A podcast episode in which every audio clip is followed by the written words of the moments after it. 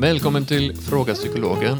Mikael Ben-Menachem, klinisk psykolog, filosofidoktor, har arbetat med människor i över 50 år och har stött på de flesta problem människor kämpar med.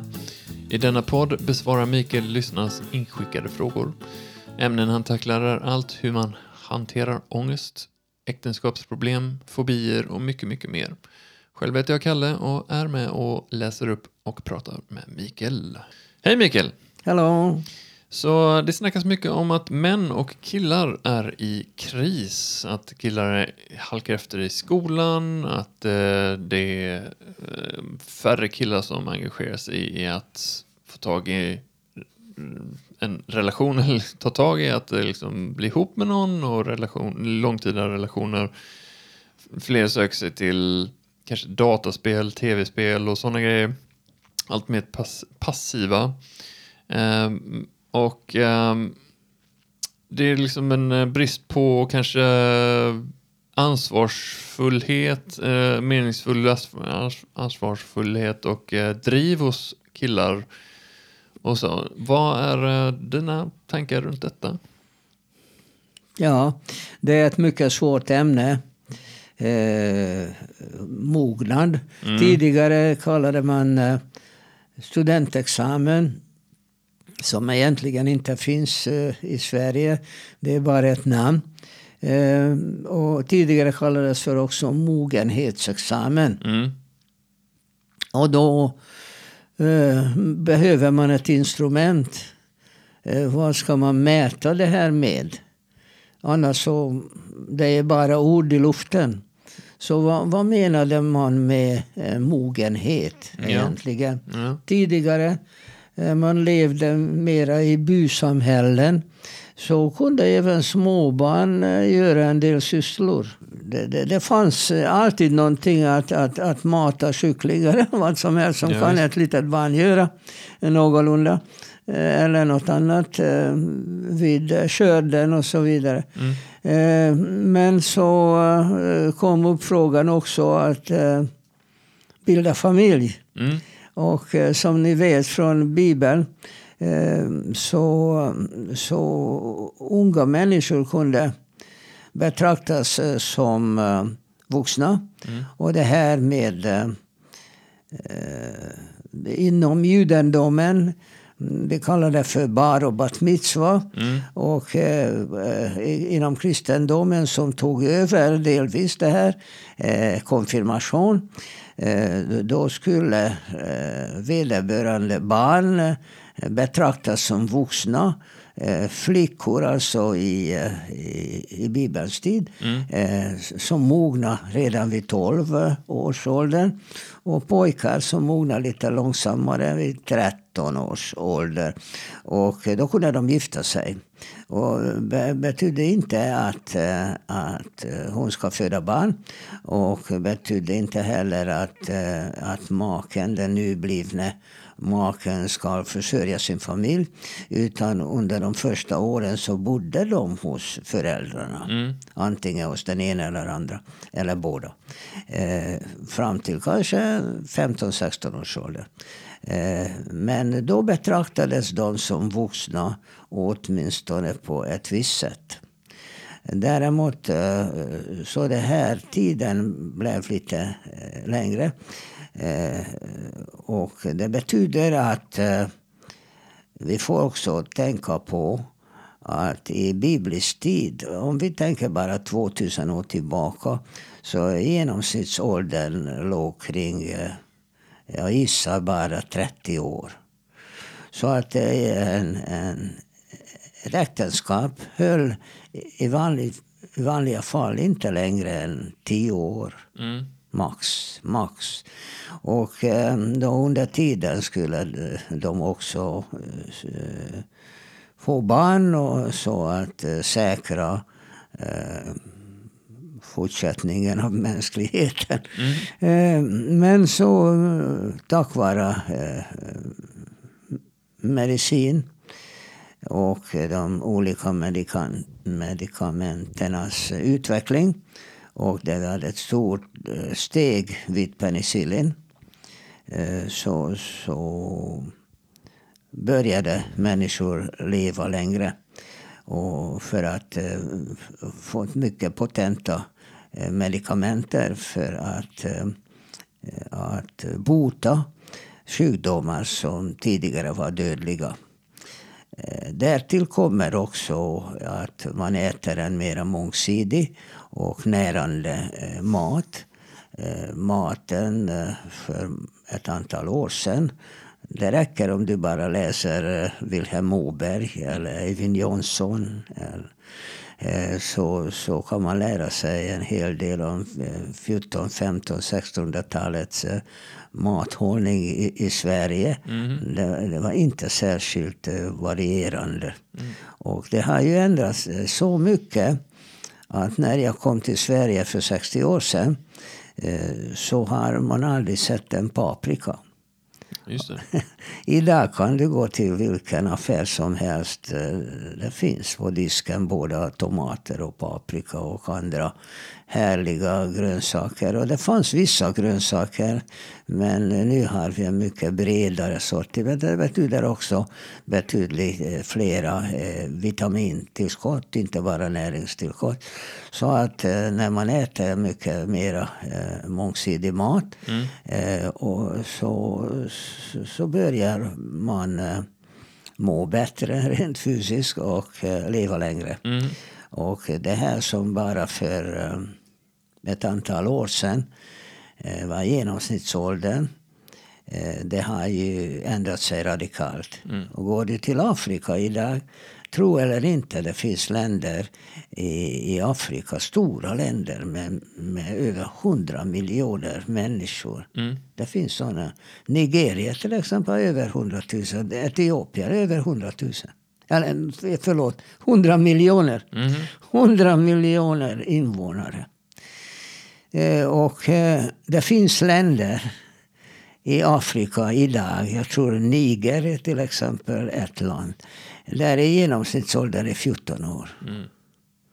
Alltså det är helt ofattbart.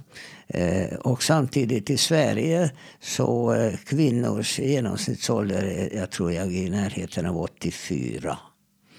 Och det innebär att eh, också med mogenhetsbegreppet har ändrats kolossalt. För att en, en mycket ung människa betraktades som vuxen av olika eh, skäl och eh, olika sätt eh, för ett antal år sedan, säger vi tusen år sedan. Mm. Och eh, för att de helt enkelt inte levde eh, så länge. Idag eh, samhällena har lite olika uppfattningar om det här. Eh, till exempel i, i, i, USA så kan man få körkort vid 16 års ålder. Och eh, mera vanligt i Europa är 18 år. I vissa länder så eh, är det ännu längre. Jag vet att mitt barnbarn som skulle fylla 21 eh, i december och han var några dagar före sin födelsedag i Kalifornien. Fick inte hyra bil. Mm. För att de anser att en man är mogen, eller man eller kvinna, eh, bara vid 21 års åldern. Varifrån de fick det här, ingen aning. Det betyder att de olika samhällena har lite olika uppfattningar om vad eh, mogenhet betyder. Och det är en svår, svår, svårt begrepp. Väldigt svårt att definiera. Och tidigare var det ju så att, eh, att det var helt andra sätt att träffas. När jag träffar folk i min mottagning som är idag kanske vid 60-årsåldern eller så. Eh, de, eller 50, eh, så då, då träffade de flickor på olika dansställen. Eh, Liseberg var väldigt populär i Göteborg. Där mm. de, Liseberg hade de en dansbana. Och det var väldigt populärt. Och eh, det är klart att eh, framförallt så flickor och pojkar gick inte i, tillsammans. Så, eh, en, av, en av eh, skolorna i Göteborg heter Samskolan. En rätt så bra skola. Det är från dagis upp till studentexamen. Lilla Sam och Stora Sam. Mm. Och varför det kallas för Samskola? För att både flickor och pojkar fick gå där tillsammans. Eh, men i de flesta skolorna så, så var det inte så. Och det innebar att om, om en, en pojke säger vi inte hade eh, systrar så har de inte kommit i närheten av en flicka egentligen. Mm. Och det är klart att de var också blyga när de gick till Liseberg och där stod flickorna också som ville dansa eller komma i kontakt med pojkarna. Det var väldigt spännande. Att de var lite blyga och inte vågade och fick knuffa varandra för att eh, gå och, och och uttala de magiska orden får jag lov. Mm. Och så fick de för det mesta. Men ehm, det var ett problem redan då att det var lite svårt. Och det vanligaste var att, att någon kände någon och på det sättet så, eh, så kunde man träffa någon från det andra könet. Men det har alltid varit problematiskt, framförallt när de inte växte upp tillsammans. Det har alltid varit väldigt spännande. Och eh, jag vet att eh, även när jag växte upp så inte hade en aning om hur man ska tilltala en flicka och vad som skulle hända. Och att eh, rädslan att man blir avvisad. Det var en tjej som jag var väldigt förtjust i. Men jag kunde inte tänka mig att, att, eh, att tilltala henne. Mm. Jag, jag, bara inte kunde samla mig i något sånt. Det var ju fruktansvärt uh, jobbigt. Och uh, jag kommer ihåg att att först så en tjej plötsligt började prata till mig i skolan att, äh, att hon har en väninna som äh, skulle vilja träffa mig. Ja, det var ju oerhört spännande. Jag skakade hela kroppen. Mm. Ja, det här är jobbigt. Och, äh, men de här typer av, av första möten är inte ovanliga idag heller, tack och lov. Men med, med de här olika sociala medierna Eh, där man liksom fritt eh, skickar meddelanden till varandra. Eh, så, så blev det här personliga biten av det här att träffas skjuten i, i, i bakgrunden på något sätt. Att, att träffa någon via internet, det, det verkar vara som mera en sorts uh, opersonlig historia. Mm. Och en del tycker att det går ju bra, precis som att uh, spela dataspel.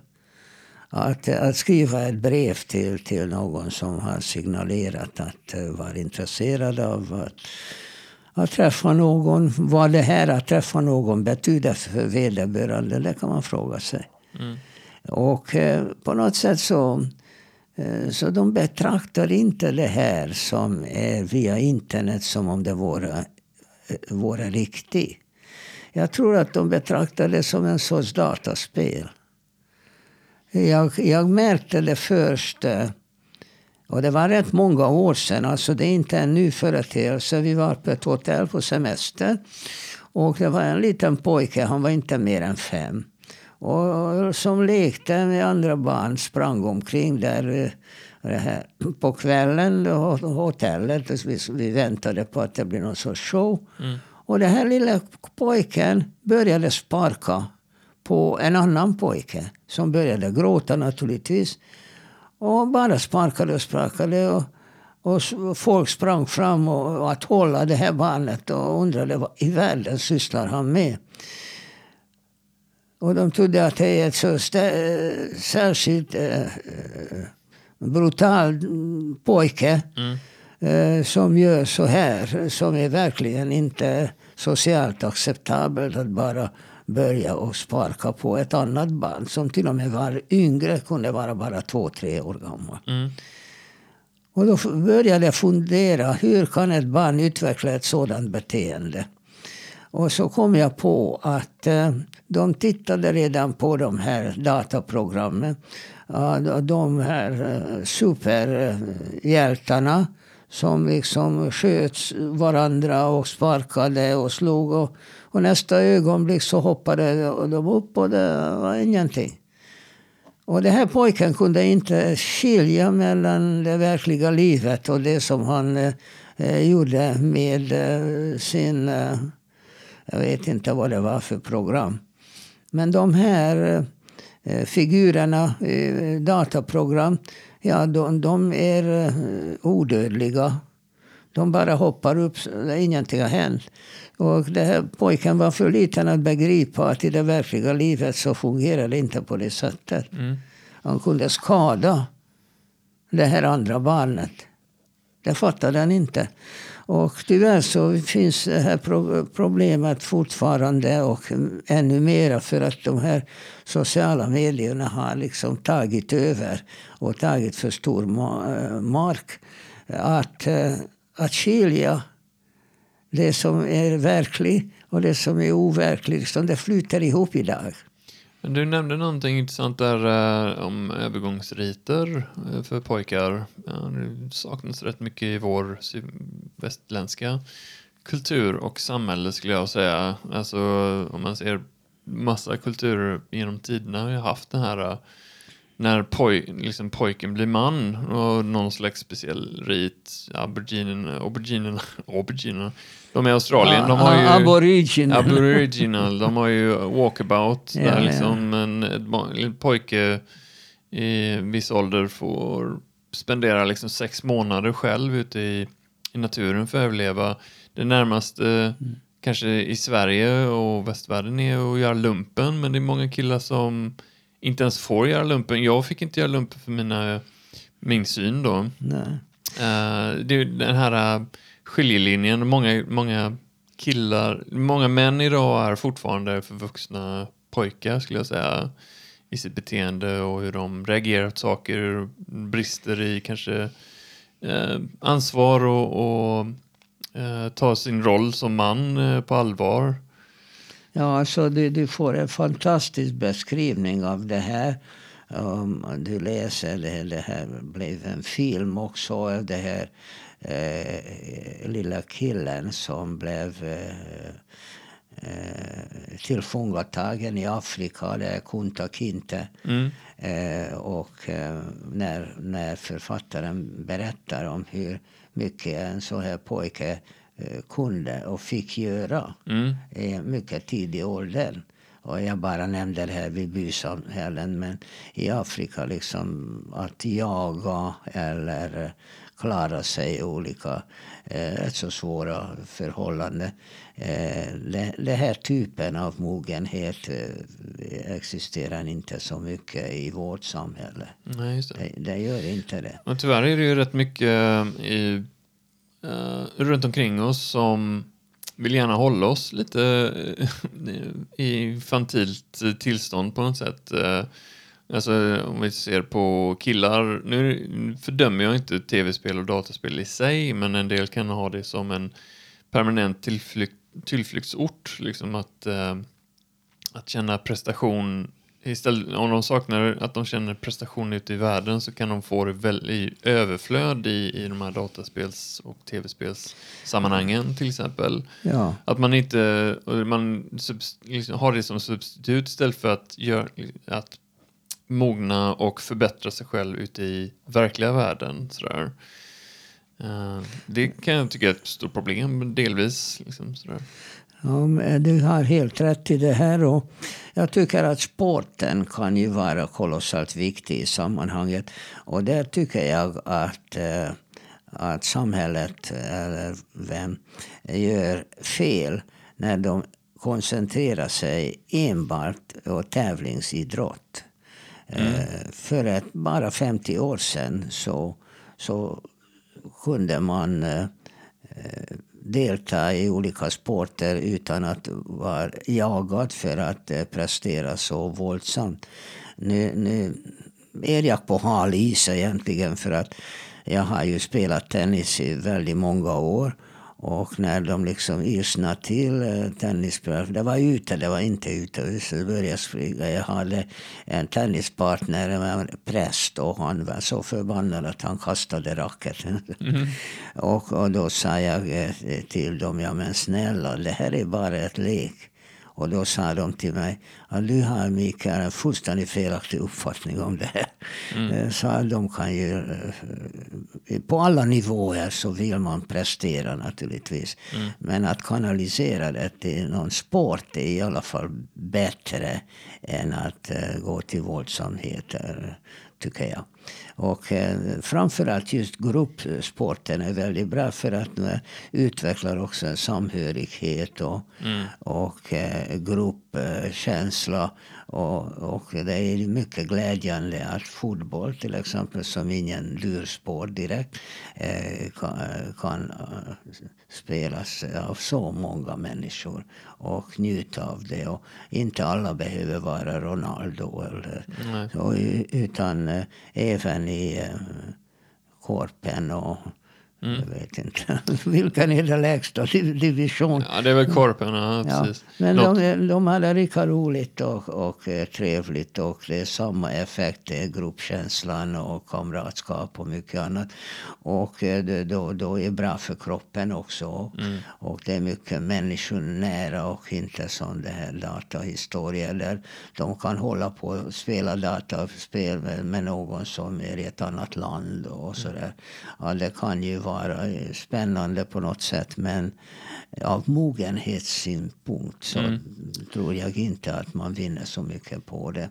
Något som jag är väldigt tacksam nu i efterhand att jag gjorde några somrar när jag var 11, 12 och 13 tror jag. Det var att åka på seglarläger. Mm. Och det var en mognadsprövning får jag säga. För att det, dels var man ute till havs och så var vi satt ju trissjollar då, så att vi var ju två eller tre stycken i båten och uh, ibland kunde liksom nästan livet hänga på att vi samarbetade bra och hade riggat ordentligt och ja, sådana absolut, grejer. Absolut. Så det är så, alla sådana grejer som kanske mer curlingföräldrar undviker då, eller liksom bana vägen för ungarna. Det är bra för barnen att tänker jag, att utmanas på det viset i, i lagom doser. Liksom, eller, Absolut, alltså det är just sådana här aktiviteter som, som det bästa man kan tänka sig eh, av mogenhetssynpunkt. För att då måste man ta ansvar för sina kamrater också.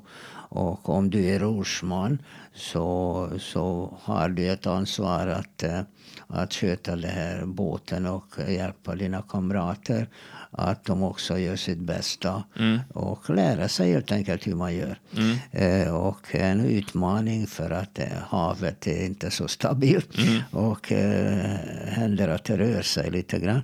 Mm. Eh, så att eh, det är också fysiskt en utmaning, mm. alldeles utmärkt. Ja, jag hörde det att um, jag hörde just en psykolog som berättade om det, liksom att när barnen är små, att man ska lära dem att uh, ta ansvar först och främst för sig själva, sådär, att, att börja nöta in det. Att liksom, eh, att, ja, till exempel bara regelbundet ta, bädda sin säng, se till att borsta tänderna, du vet alla sådana basgrejer. För att sen i senare i livet ska man ju ta ansvar för en partner och i längden en partner som man har barn med och sen eh, ökar man den cirkeln. Liksom, man, man själv är punkten i mitten och så eh, hela tiden med, med livet så ökar man den cirkeln. Men man måste börja liksom eh, med, med en själv då och jag tror en del tyvärr eh, ja, de, de hoppar över den där första eh, punkten då. Det är att, eh, att eh, föräldrar kan ju vara väldigt eh, väldigt dominerande och, eh, mm. och eh, vad ska jag kalla det för så att jag hittar rätt ord för sammanhanget. Jag, jag ger dig ett exempel istället. Jag, ja. jag, jag arbetar med en familj och eh, det är pojken är 11 år gammal och ständigt daglig eh, bråk i den här familjen om om pojken har borstat tänderna eller inte. Mm. Och eh, det, jag vill inte gå in i, i, i närkamp mm. med olika tandborstentusiaster. Eh, jag anser personligen att det här med tandborstningen är inte lika viktigt som en del föräldrar föreställer sig. Men eh, det må vara osagt. Det är klart att man vill ha munhygien. Och att, att man inte har alldeles för onödigt många bakterier i munnen. Det håller jag med. Men mm. det, kan, kan man däremot uppnå på olika sätt. Men den här pojken han är ju så förtjust i dataspel att han tycker att varje minut eh, som han inte kan ägna sig åt dataspelet, till exempel tandborstningen, det är bortkastad tid. Och, eh, och föräldrarna tjatar på honom och varenda dag en våldsam bråk utbryter. Du har inte borstat den mm. Jag har jag borstat den. Du har inte. Och de har ju köpt en så elektronisk tandborste för honom. Så att eh, han sätter på tandborsten och även lite och han fuktade, han har blivit mycket uppfinningsrik där pojken. Så han fuktar även borsten lite grann lite tandkräm på det. Och så sätter han på det här elektroniska tandborsten medan han håller på med sin dator i badrummet. Mm -hmm. och så att lura föräldrarna att han håller på att borsta tänderna mm -hmm. när han i själva verket tittar på dataspel. Eh, och även om det bara tar två, tre minuter. Mm. De kan vara så fullständigt eh, entusiastiska över de här olika dataspelen de spelar. Och, och så, så frågar mig föräldrarna vad ska vi göra. Och det är svårt att råda egentligen. För att eh, pojken begriper inte egentligen vad det hela är för. Mm. Utan jag tycker att det här... Han tänker inte på att, att eh, jag eh, Ja, min mun luktar bättre. Jag är ju snart i skolan och då pratar jag med kompisar och lärare. Och och det är kanske inte så trevligt när, när jag har dålig andedräkt mm. eller något sånt. Mm. Mm. Han tänker inte på det, det brukar inte barn vid den åldern göra. Utan tycker att, eh, att föräldrarna vill bara plåga honom. Mm. Eh, men att det, att det förstör hela stämningen. Alltså de är de dalar av nervositet vid varje frukost. Det är inte bra för att de, de håller på med det här bråket. Mm. Och att, att, som du säger, att man tränar barnet att kunna göra vissa saker, att bädda sin säng och göra lite ordning. Det kan man göra i vissa samhällen. Men när man ser att eh, andra eh, kompisar och eh, deras hem kräver inte att de kan göra det. Mm. Du vet att det är gamla svenska meningen att om du har dammråttor hemma betyder bara att du har viktigare saker att göra än att städa. Okay. Men det här är inte, inte typiskt för Sverige, faktiskt tvärtom. Mm. Men jag menar att man kan ju alltid hitta en förklaring för vad som helst. Och att barn ska eh, sköta sig själv lite grann. Även om eh, inte alls som föräldrarna skulle tycka att det var bra. Mm. Men det är ju som du säger det här med olika läger som seglarläger ett mycket bra exempel på. Där får de sköta sig lite grann. Och göra saker själva för att ingen ska göra det för dem. Mm, eh, så att de är mycket mognadsbetonade. Eh, eh, alltså man tränar helt enkelt mognad på olika sätt. Och att man verkligen är beroende av sig själv. Mm. Att, att man är någon, man, kan, ja. man formas till någon som man, andra kan lita ja, på till alltså, Jag ger ett annat exempel. Inte från den här familjen, en Nej, annan. Ja. Jag arbetar med flera. Eh, mamman har lagat middag. Va? Säger Kalle, middag. Mm. Ja. Och så händer ingenting. Han är fortfarande vid dataspel. Och mamman igen, eller pappan, ännu starkare. Kom vi äter middag. Mm. Och så bråkar de och bråkar och Kalle kommer inte. Och bara en irritation och sådär. Eh, och då säger mamman till mig. Jag vill inte servera honom en timme senare för bara för att han är med det här förbannade spelet. Mm. Och jag säger till henne, men snälla du behöver inte servera mera. Vad menar du? Eh, ska han magra eller om han inte får i sig tillräckligt mycket näring? Jag säger, ja, men pojken är 12 år gammal eller 13 eller vad. Kommer han inte med middagen, fint. Mm. Du behöver inte servera honom. Han måste lära sig att middagen är klockan 17.30 och så är det. Mm. Eh, Kommer han? Ja, men eh, om jag lämnar maten för honom då kallnar maten, säger hon, Mm. mamman. Jag säger, ja men han vet ju att det kommer att kallna. Det är hans ansvar. Mm. Vill han äta eh, kallt så äter han kallt. Ja men inte för bra för magen. Jag säger, Strunt i det här. Eh, Du kan inte ens lämna maten om du, eh, om du inte vill. Vill du lämna, lämna. Men om du inte vill plocka bort, han vet när är det middag. Och kommer han inte till middag så antingen så går han till kylskåpet och plockar ut någonting själv. Eller så blir han utan. Ja, men det kan man inte göra mot ett barn, säger mamman. Mm. Visst kan man göra det. Är han hungrig så kommer han eh, fram och äter någonting. Alltså dessa är sådana delikata små grejer som föräldrarna som hela tiden eh, tänker att de måste ta ansvar för precis allting. Mm. Och, och det är inte bra för barnet. Han får, som du säger, eh, så småningom lära sig att han får ta ansvar. Vill jag ha middag så vet jag när det är middag. Mm. Och det kan en, en, en åtta eller tioåring lära sig väldigt bra. Mm. Annars så är jag hungrig och inte gå till mamma. Då måste mamman som äntligen satte sig vid tvn att komma upp och värma upp maten och servera och diska. Det behöver inte göra. Mm. Och det här är ibland föräldrar väldigt svårt att eh, acceptera. Utan de säger hela tiden att det är bara ett litet barn, så kan man inte göra. Men ett litet barn eh, eh, kommer vi att hålla på samma ni- mognadsnivån om man inte liksom på något sätt visar dem att eh, de har också ett visst ansvar. Absolut. Och det, det är så med, eh, med hemläxor till exempel. va.